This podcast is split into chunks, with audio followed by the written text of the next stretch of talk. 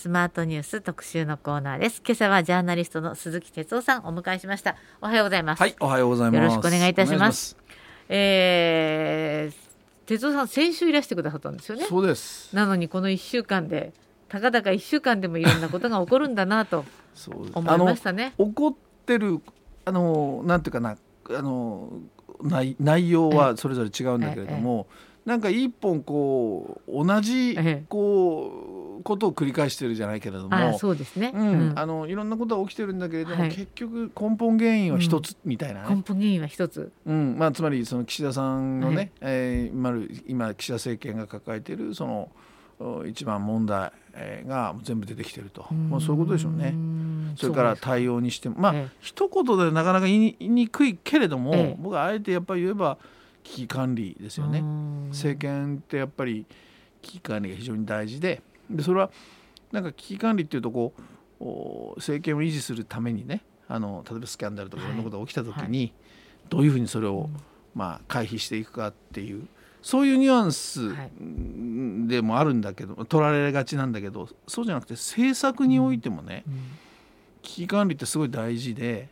つまりその先手先手を打っていくとか、うん、今何か起きてたらその被害が広がらないようにしていくとか、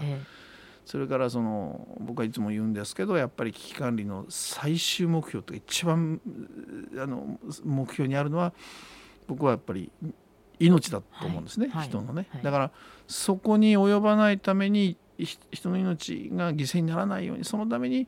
どんな政策を打っていくか。あの危機管理ってきっとそういうことなんだろうなとね、うん、だから単にスキャンダル対応だけじゃなくて組織を治めるだけじゃない、はい、その危機管理というのがやっぱりできてないだからここしばらく起きたことを全部考えてみると今僕が言ったようなことにあそういや全部そこに引っかかってくるなっていう。うんそんなふうにこう、ね、多分見えるんじゃないかなと僕は思うんですけどね。まあ、岸田政権には、うん、いわゆる安倍政権における菅官房長官がいないと。これは本当に言われていることなんですけどそうなんですか？いやと思いますね。だから、その危機管理ってももちろん本人がその意識があるかどうかってこれ大事です。だから岸田さん自身にね。うん。えー、だけどさらに言うとやっぱりそれが弱いんであればそれをカバーする、うん。まあ、危機管理の、まあ、専門とかプロフェッショナルっていうかなそういう人がやっぱりそばにいて何かことが起きた時に、うん、あのさあどうするかと。政策においてもさあどうするかと、うん、えー、でそれは一人じゃなくてもね、まあ、あの何人かのチームでもいいんだけど。うん。だからやっぱ安倍さんがその安倍政権が長く続いたのはまさにその危機管理のところをね、はい。えー、菅官房長それから菅さんだけじゃないんですよね。あの時はあの実は安倍さんのあの側近だった今井さん、うん、今井さんこの2人の、まあ、危機管理ラインっていうのがありましたから。はい、そこがうまくいっていたそうそう。まあう、まあ、その2人が行かない時もあったんですよ。そうですよね。それはね、うん、あのこれ前もお話したかもしれないけど今井さんはね安倍さん個人を守る危機管理なんですね。で菅さんは政権を守る。だから例えば今回も山際さんにしても何にしてもそう、はい、ああいう例えば閣僚問題起きた時に、はい、例えばその菅さんはこれ政権のことを考えたら早く切った方がいいとこういうわけですね。だからよく言われてたのは、うん、菅さんだったら一発退場なのにっていうのはなんかちょっと巷で言われてましたね。そうそうそうそう、ええ、だけどじゃあ今井さんにしてみると例えば今切ることによって、え、安倍さんの任命責任とか、安倍さんに傷がつく可能性があると。うんうん、ということは今切らずに少し置いて内閣改造の時に一緒に変えた方がいいとかね。だからなんて危機管理でも安倍さん個人をあの第一に考えた危機管理か、政権を考えでもその2つのラインがあったから、まあそれがうまくこう重なったり、まあ、ぶつかった時も結構あるんですけど、そうやってまあ乗り越えてきてる。だから長期政権の陰にはその2人の危機管理ってあったんですよね。で、じゃあ今それ誰がやってるかっていうと松野官房長官。いや本来はね、ええ、だから官房長官というポジションが、はい、だけどそのこれはすみませんもう松野さんに失礼かもしれないけど、え、松野さんそういうことで動き回ってるかもしれないんだけど、僕が取材する限りではその例えば菅さんの時のようなねあのああいう激しい動きまあ水面下でね、厳しい動きっていうかをやってここで松野さんが今出てきて調整してるとか松野さんが実は仕掛けたんだみたいな話は。僕の取材では出てこない。まあ僕の取材不足って言われそれ前だけど。うん。だからやっぱりえ機能してるのかなっていうのは正直僕の取材の範囲では思いますよね。まうん。あ、あの本当に失礼ながら松野官房長官って割合とこう印象が強くない方じゃないですか。うん。えでも今回、あのー先週11日でしたっけ、うん。の葉梨さんの発言が明るみに出た時。うんは、松野さんがまず葉梨さんを呼んで、うん。もう前法務大臣ですけどね、呼んで一応こうなんかこうちゃんと叱ったみたいなそんなうん。ニュースは出ましたけれども、うん。そこでは別に葉梨さんは辞めるとは言わずうに、ん次の日なんかこうまだ何時間かいろいろ答弁して、うんうんもう意味のわからない急転直下の更迭みたいな感じでしたね。まああのー意味のわからないっていうか例えばあれ最初に最初本人辞める気なかったでしょ全然。いやないですよ。ないし、岸田さんだって次の日かばったじゃないですか。かばったっていうか要するにこれは本人が説明し発言はろみたいな。11月9日か何かの同僚の議員のパーティーであったっていうのがまず明るみに出たんですよね。えーっと確か僕の記憶では共同通信が短い、あの記事でこういう発言をし,、はい。したって打ってきたと思うんですよね。で、えーそれでその日は騒ぎになって次の日うん。に、まあ、これ結構問題だって話になったんだけれどもそこでは要するにこれはもうおなんだろう、えーまああ本人が説明する、うん。まあ、要するにあ更説迭明責任をも何もないと。果たせみたいな話でしたねまたね。ええ。そしてその翌日ですよ、えだから結局僕に言わせるとその一日何してたのってえ話でね。う、ん呼んで注意じゃなくてもええそこでやっぱり考えないとでしかもさっき言った危機管理っていうのはまさにそういうことで花石さん個人の問題が今ポンと出てきたなら別だけど一連のもう要するに流れの中で、うん今支持率がどんどん落ちてきてるその中で山際さんのその処遇がもうこう間違ったわけですよはっきり言ってね。そうですもうあね。んな遅遅くで結局じゃあ守りきるかったら結局切ったっていうね。結局切ってでも党内のコロナ対策本部長みたいなのになって4ると日目にそれにつけて意味はわからない。わかんないです。わかんないです。わかんない。わかんない。でしかもそれは誰がやったのかって言ったらいや最初幹事長もいや俺じゃなくて政調会長だって言ってで政調会長は政調会長自分の人事だって言ってでも悪いけどやっぱ総裁はそれ認めてるんですから岸田さん責任だしだからでもそんなことがなぜ起きてるかではい本人もなぜ断らないか、えもうこんなこともひっくるめてですけど、ええ。それから今問題になってこれも次は野党がこれターゲットだって言ってもう本当に本気になってます。あの寺え田大臣のねい。ろんな、はいえ。これも資金の話ですよね。うん。でやっぱりうんこう僕は地元のね、ええ。あのちょっとあのメディアテレビのメディア関係者にかなりあの親しい友人がいてね、ええ。あの彼も実はメディアで地元で頑張ってるんだけど、でこの前ちょっと話したら地元でそのいろいろ寺田さんの昔のね、はい。そのいわゆる選挙関係とか人間関係とかいろいろ取材を直当たりしはい。ていろいろ取材するでしょ、ええまあ真っ黒黒だそうですよ。全部。そうなんですか。だからええ。これはもう相当やっぱり追い追い詰められるしね。あのどういうふうな自分で、まあ、答弁も含めてやるかでうん。これは結構追い詰められるんじゃないかっていうことを、まあ、そのうん私の友人の取材者は言ってましたけども、え。だからそういう中でこの話発言をどう扱うかって判断しなきゃいけないわけでしょ。ええ。そしたらやっぱり呼んで注意しましたじゃないですよ。だその辺が さっきも言った危機管理という意味でね、ええ。かなり機能してない。機能してないと。そういうことなんですね。うん、で結局最後処分してあなんだよと、うん。で要するにあのあれだけ重要だと言っていたその国際会議にですね、えーそそれが理由で遅れたと。そうですね。それであれもう一日早く決断してたら何のことはない間に合いましたからね。その通り。す翌日即動いてれば、ええ。これやっぱり、まあ、前回の反省だねっていう話になるんだけど、プラ同スねじように一あのー回守ってる、ええ山際さんのぐじぐじぐじぐじしていた、うん。あの統一教会との問題は確かにタイミングって難しかったかもしれない、うんまね、100歩言うとだけど今回の葉梨さんの発言っていうのはあの本当に許せない発言で許せません。あの、ん。まあ、大臣もとしても許せない、うん。国会議員としても許せない、うん。そして一人の人間としても人この発言はどうなのかなと思わせる発言で。だからそれは一発退場させるべきなのに、うん。それを決断できなかったっていうのはやっぱり痛いですね。痛いしつまりそのまあよく僕言うんだけど、永田町ジョークみたいなのがあって、ああいうパーティーとかね取材僕も行きますよ。もうずっともう行ってきたけど。でもみんな笑ってたんでしょ？だからこの人で鉄板まあ、全員が笑ってたかというと、まあそのバカ受けしてるかってそんな話じゃなでもこいんですよ、のこの話さんって人はこれを何度も鉄板ネタとしてずっと使ってたわけでしょ？僕録音したある1回録音したこれもあの私のあの後輩の記者がですね、あの録音たまたましてたんですよ。聞きましたけど、うんえ。まあ要するにあれですよあの岩瀬さんあの自虐ネタで、ねこれやればみんなが笑うつかみだろうぐらいのの感じですよ、ね。それにね、ええ。その人の命を、うん。で実は昨日僕あの郷原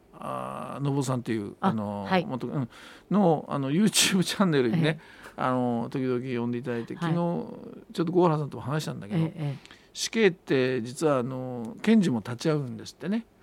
でであの貢献の検事があ立ち会うんですって。で郷原さんは立ち会ったことはあ貢献時代別のことやってたからええ。なかったらしいんだけど、みんなもうとてもじゃない行きたくないんだだってやっぱ思い、そうですよね、うん、それでね、ええ。あのいや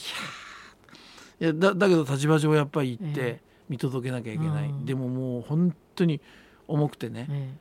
もう例えばみんなでのワイワイ飲みながらとかなんとかでももうその死刑の死の字も話題にもしないぐらいえ、うん。うん検察の人間でもやっぱ重いわけですよね。そういうねあのまあ要するに国家が人の命をお奪うわけです、はい。まあ死刑はいろんなその死刑賛成反対いろんな論ももちろんあるな、はい。んだけども結果的にやっぱりそのえー国家が人の命をっていうこれは間違いない。その行為をねえこれをねギャグギャグじゃないけどええ。ネタにえちょっと茶しますか化したような話ってできないのに、うん。なぜそれをこんな風にしていたのかってもうもうがっかりですいよね。やいや理解できません。えでテレビに出る出ないとかね、ええ。テレビに出るということがね一つのなんかまたお金が集まらないとか、うんとか票にならいないとかそうそういう話の問題じゃないでしょって言って、もうでこの人を大臣にしている日本国、うん。まあ、その人を選んだ岸田さん、うん。そういう意味で今回のはちょっとねうん。考えさせられますよね。でこのことを私たちやっぱり選挙民は忘れちゃいけないんじゃないかと思いますけど、ね、その通りです。うん。岸田さんが命の重さ分かってればえなんでそんなこと言ったんだっていきなりえ怒るだろうしん。僕はコロナでもそうじゃないですか。夏乗り切ったって言ってんだから何万人も死んでるのにね。うん。だから岸田さん命の重さ分かってますかって言いたいですね言いたいですね。うん。はい。えー今日は、えージャーナリスト鈴木哲夫さんをお迎えしています。後半もお話を伺いますのでよろしくお願いいたします。ありがとうございました。はい。続いてはスマートニュース特集パート2今朝はジャーナリスト鈴木哲夫さんをお迎えして、えー、政局ですかねお話。そうですね。もうね。政策でも政局でも、まあ、ちょっとひどすぎるので、えはーねこれ。でも今外遊で頑張ってるだからねあの、はい。結局この外遊あのつまり岸田さん外交っていうのは自分の一つの外務大臣長かったですからね、まあえーそうそうそう、はい。まあ得意分野で外交をとにかくやるんだっていうあのとにかく俺は外交やるんだっていうのはあの総理就任の時からねうん。周辺にも言ってたんで、それは気持ちわかるんだけど、そのいやその外務大臣長かったってさっきお話ありましたけど、でも5年近くよね、はい。だけどねこの安倍政権のの時の外務大臣っていうのはあのが安倍さん自身が外務大臣なんですよ。そうですね。だったんですよ。だから、はい。安倍さんがやっぱり外交をとにかく、うん。自分でやるっていう、はい。だから外務官僚も安倍さんとしっかり話をしたりして、ええそれでこう方向を決めてったからええ。どっちかというと岸田さんはそのそのなんていうかなあのうんそうそうそうそうですね。だだからうんまあこれ岸田さんが総理になってすごくえって思ったのは例えばその去年の秋にあったあの原油のね、はえー問題がずっと出た時にあれ？5年もやってたならその中東諸国でもね電話一本で話せるような人いるんじゃないのかなって言ったらそれがなんか例えばなかったりとかね。あそれからそのいわゆる今度のに、まあ、日韓首脳会談もやりましたし、うん。日中も今度はい。17日にあるのかな、ね17はい。これ大きな話題ですよね。日韓だって3年ぶりだし。いやもう日韓なんていうのはもう本当これはもう岸田さんだけじゃなくて前の政権からの僕は大きな課題だったと思うんですよ。で裏で一生懸命日韓議連のね、はい。あの人たちはいつないできてた河村武雄さんとか。ね、でもこれって日本側の働きかけじゃなくて、ユン・ソンニョルさんがやりましょうやりましょうって言った方が強いんじゃないですか、まあ向こうも政権が変わりましたからね、うん。えーーでまあ表面的にはその徴用工問題とかもね具体的なものはないけどこれは具体的なものを表では話せないですよ、うんだって話したら多分それはまたいろんな反発があるから。でもここは一歩進めたのは間違いない、うん。ないと思うんですね、うん。だだからそこは評価していいんだけど、まあ、とにかく遅すぎる。と。それからその、まあ、例えば外交でもですね覚えてるかな？あのロンドンに行ってシティでInvest in 岸田って。ああなんほらかありましたありましたありました。ああれは一体あの後どうどういうふうに？あれは buy my アベノミクスに対抗してたんでしょ？そうそうそう。だけどその市場がそんな反応しそう忘れてないとかねましたねそういえば。が今回もやっぱり対中国と僕はあの、これは林さんを外務大臣を置いてたっていうのはやっぱりウィンウィンでね行くんだっていうことなんだろうなと思うけれども、あのまあタイミングとしてねえやっぱり今度のアジアでのその国際会議っていうのの最大の注目はやっぱり米中首脳会なんですよ。えうん今日だってき3年ぶりに日韓首脳会談が開かれたのに今日の新聞のトップはうん。米中首脳会談ですから、いやそれはそうですよ。だからまあ、それはそうね。これが、ね、最大のトピックになる、うんそうすると米中関係に結局日本はうん。振り回されることになるわけでしょ、そうですね。だからここで中国と米中の間にいるのが日本ですからね、うん、そうそうそう。だだからこれ岸田さん外交に関して言うとリアリズム外交というね、あのことを表明してる、うん。リアリズムって現実主義で、ええええーまあ、したたかにやりますよってことだけども、まあそういうものがじゃあ外交外交と言いつつですね発揮できてるかってなかなかやっぱりまだ発揮えつまりいですね、いやつまりね外交でじゃあっていうんだったら外交やったら支持率挽回するはずじゃないですか、はい、それ全く反映されてでもほら一応今一生懸命やってるからこの来月上がるかもしれませんよ。うーんまあそうですね。だだけどじゃあ一方でね。でも一方で話さんも出てきちゃったし出てねきたし、なんか今度は寺田さんの問題そうもある昨し日高倉記者から習った秋の山寺って言って秋葉さんと山際さんうん。と寺田さんがあってあ山寺あ山山はいなくなったでしょ、ーであ次は寺？寺。寺今狙われてるでしょ、うん。秋もうんもうすぐ秋が終もうすわるぐ秋だからどうな秋も終わるからどうな高倉さんうまいこと言うなそう。いやなんか永田町の記者の間でああ女性怒られてるんですよ。でもそこにいきなり葉っぱが入っちゃったっていう話ですよね。ああなるほどね。だからうん。それがそこもねだからどうなるのか。枯葉の葉でいいか枯もしれないね。葉の枯葉。いやいやまあだだけどね、まあとにかくそうです。いやだだけどその、そうだけどあと旧統一教会の,、はい。あの救済う法案の問題もあるしね、ええ。ーそれってやっぱり経済対策ですよね、これも実はこれあの、まあ、世論調査今いろんなところがもちえろんメもディアがやって。うどこもかしくも40%未満になってきましたね。そうそうそう。それでねえあのえっといやこれもやっぱりこの前の土日にやったあの FNN の、ふはい。フジ、まあ、ニュースネットワークだから、えこれ38.6%そうそうそう。あ岩瀬さんの古巣なんだけどそうそうここの世論調査でねそうそう支持率ももう最低になった、ええこれももちろんそうなんだけど、実は僕はそれ以外の個別の質問のところにちょっと注目したんですね。はい。はいそれ何かっていうと、ええ。まずあの総合経済対策、はい。物価高への、うんはい。物価高への対策。これはい。期待できますかっていうのに、はい。できないっていう人がそう76%かな？評価しない。評価しない物価高への政府の対応には評価しないが76%、うんうんこれ経済対策を売りにしてたわけでしょ。そうですね。これで挽回するんだ起死回生だと言ってた、はいこれに対して出したのに、えこれが期待できないが76%ともう一つえはい。その次の質問だったと思うんだけども、あの岸田さんがこれもねかつてない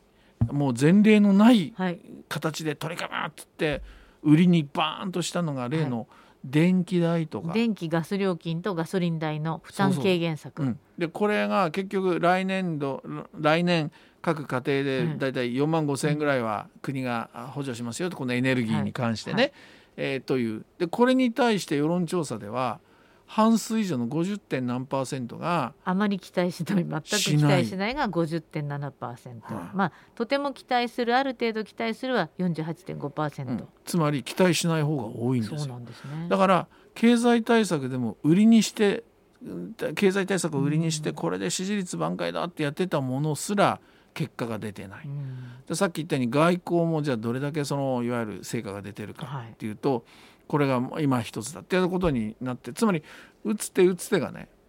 あのもう支持率をこう跳ね返すようなうん。その流れになってないですよね。まあこれ僕よく負のスパイラルって言うんだけど、うん。何やっても要するにもうだからこれはね極めて深刻でえそうするとどうなるんですか？いやそうするとねだから今後どうなるかってことになると、えー、まあ僕はちょっと2つのこう岐路みたいなものが、はい、に差し掛かってると思うんですね。はい、一つは要するにもう自民党の中でね岸田さんじゃもう持たないと、はい、これもう国会も回せないしね、ええ、それから来年統一地方選挙もあるわけですよね、うん、だからそういうところでも岸田おろしじゃないけども、え、まあ、岸田さん結局自分が降りるって言わなきゃ降りれないわけなんだけど、降りあの降りない以上はダメなんだけども変えられないんだけど。だけどそのそういう総辞職なんかも含めてですよ、うん、岸田さんじゃもうダメだっていう空気が盛り上がっていくか。うん。もう一つは結局ここまで岸田さんが政権基盤弱くなったら与党自民党に助けてもらうしかないわけですよね。はい、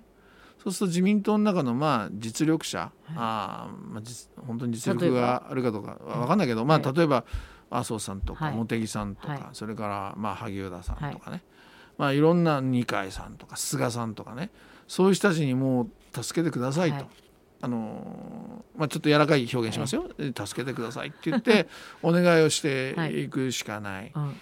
うん、そお願いするとどうなるんですか？いやそしたらその人たちお願いされた方が、うん、俺の言うこと聞くなら支えてやるよってなるでしょ、はい、なんかでも最近派閥の領袖とお食事してるっていうのが先週ぐらいあったじゃないですか。だからそういうことなのかな。そっちになってるんだ、うん、そうすると派閥の領袖とかがもうこうしろああしろっていったものを岸田さんは受け入れざるを得ないですよね。そうでそういうふうにして、ええ、つまり生かさず殺さずじゃないけど、はい。結局コントロールできるんだから、あじゃあまあ岸田さんのままにしておいてね自分たちがやりたいことやれるねっていう要するにコントロールされちゃうか。それ国民にとってどうなんでしょう、ね、両方ダメですよ。まあいいやだからまあそういうねある種分岐点に僕は来てるかなと思う。そそれとね、はい、もう一つ僕はすごくこれみんなが僕らも含めて絶対気をつけておかなきゃいけないのは、はいこうやって政治がもう主導権を持たないでね政治力が発揮できない政治が主導権を持たないここんな支持率も落ちるこんなごちゃごちゃしてくると、うんうん、要するにね官僚政治っていうのかなつまり霞が関がこういう、ある種その混乱の隙をついてね、えー、しかも選挙も国政選挙もしばらくないなんていうと。ここでやっぱりやりたいことをどんどんやっちゃえと。だって政治がもうだらしなくてもう右往左往してる。官僚がしっかりしなきゃっていう話になる、ね、そうそうそうそう、ええ、そうすると例えばですよ、え、そう言われてみれば皆さんお気づきだと思うけど例えば財務省がね、うん、消費税を上げるって話この前出してきたりとかね、はい、それからあの電気自動車に走った分だけ税金かけるなんて話が出てきたりね、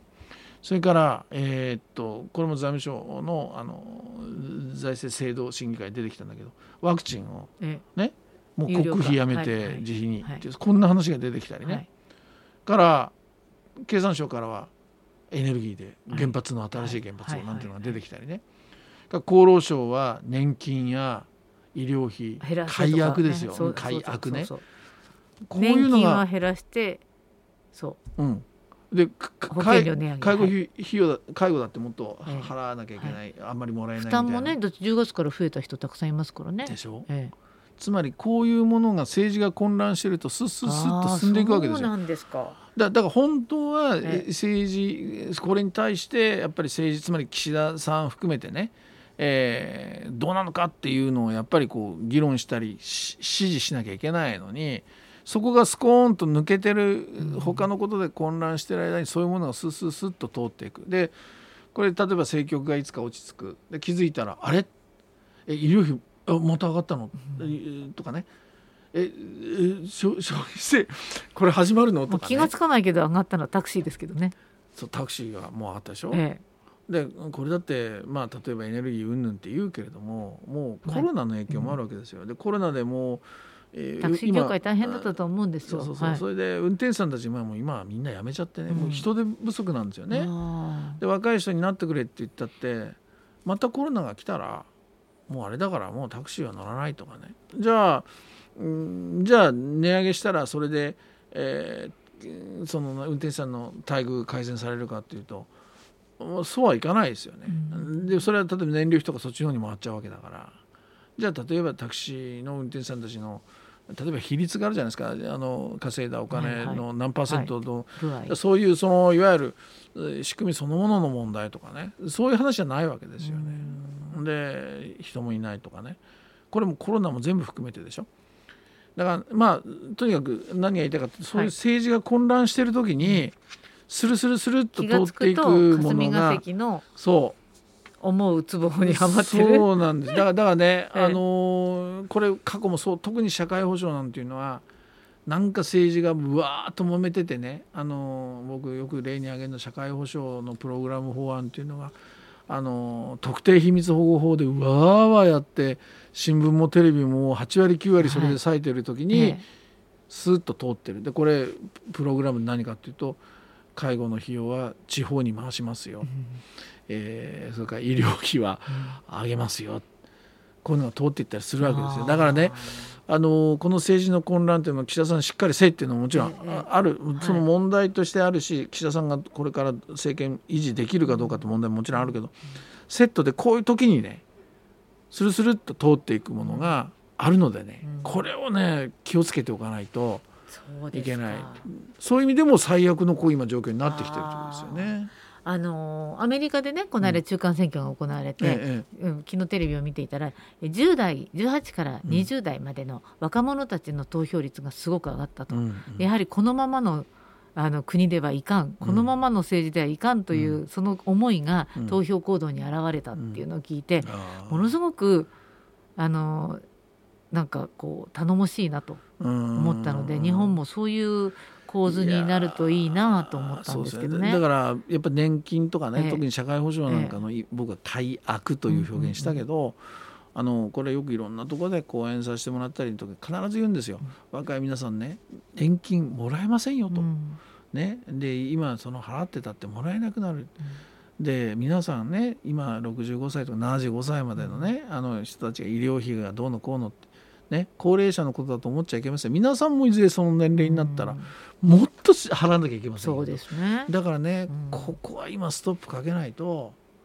だから自分の問題としてもう皆さんが行動してくださいじゃないけどねアピールしてして主張してくださいっていうようなことをよく講演でしゃべるんですねで若い方たちはああそうかっていうね。だけどなんかそういうものも例えば旧統一教会の問題とかいろんなあとは岸田さんがひどいとか、まあ、例えばその話さんの問題こういうものに紛れていってね、うん、えー、そういう時にこうスーッととこれもう過去見たら分かりますよ。ここは気をつけないと。そうですね。うんそうか。で大体この国会だってその旧統一教会の問題で新しい法をね作るなら急いでちゃんと審議しなきゃいけないのに横で山際さんの問題とか、まあ、山際さんはちょっと旧統一教会に絡んでますけれども、葉梨さんの問題が出てくると、そこでまたまあ、話が止まっちゃうっていうか横道にそれちゃうので、やっぱりきちんとね今後の国会であと経済対策とか、やらなきゃいけないことはきちっとやらないといけないのにっていう思いはありますよね。それはそれですよ。だから、旧統一教会も徹底してやんなきゃいけないし、ね、僕に言わせるとあの国葬の総括だって。そうです。もう昨日なんか、ヒアリングかなんかやったみたいだけど、うんうん、まあヒアリングじゃないと僕は思うんですよね。そうですね。だからそういうでだからそれ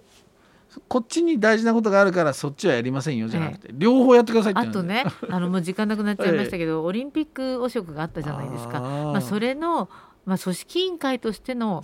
こう責任はどうあるべきかという解散しちゃったから関係ありませんっていうのはちょっとおかしいと思うので。いやでもまあ言った通りでしょそうなりますよって僕言ってたじゃ解散した後にこの話出てきたからね、えー、なんかちょっとそういうことも総括とかそういうことって大事ですよね。それもいや国会で絶対やんなきゃいけない。これ都議会でもやんなきゃいけない。ですよね。あそうですよ。だからそういうこともあの結局だから結局時間が経てば忘れていく、えじゃあ、ええ、いかんぞと。また繰り返します本当に忘れちゃいけないと。うんうんうんいうことですよね。思いますよ。うん、だから今今起きてることをしっかりあの記憶に留めていくっていうかね。ね岸田さん怒りのままに外遊にいらしたと思いますけども、うん、今はちょっとまたほっとして楽しいかもしれないけど、うん、帰ってきたらたくさん試練が待ってますね。いや大変な後半国会に僕はなると思います、ね、はい、ありがとうございました、はい、ジャーナリスト鈴木哲夫さんをお迎えしてお話を伺いました。来週もいらしていただけるんですね。はい、じゃあ来週曲の方も楽しみにしておりますので、どうもありがとうございました。来週もお願いします。はい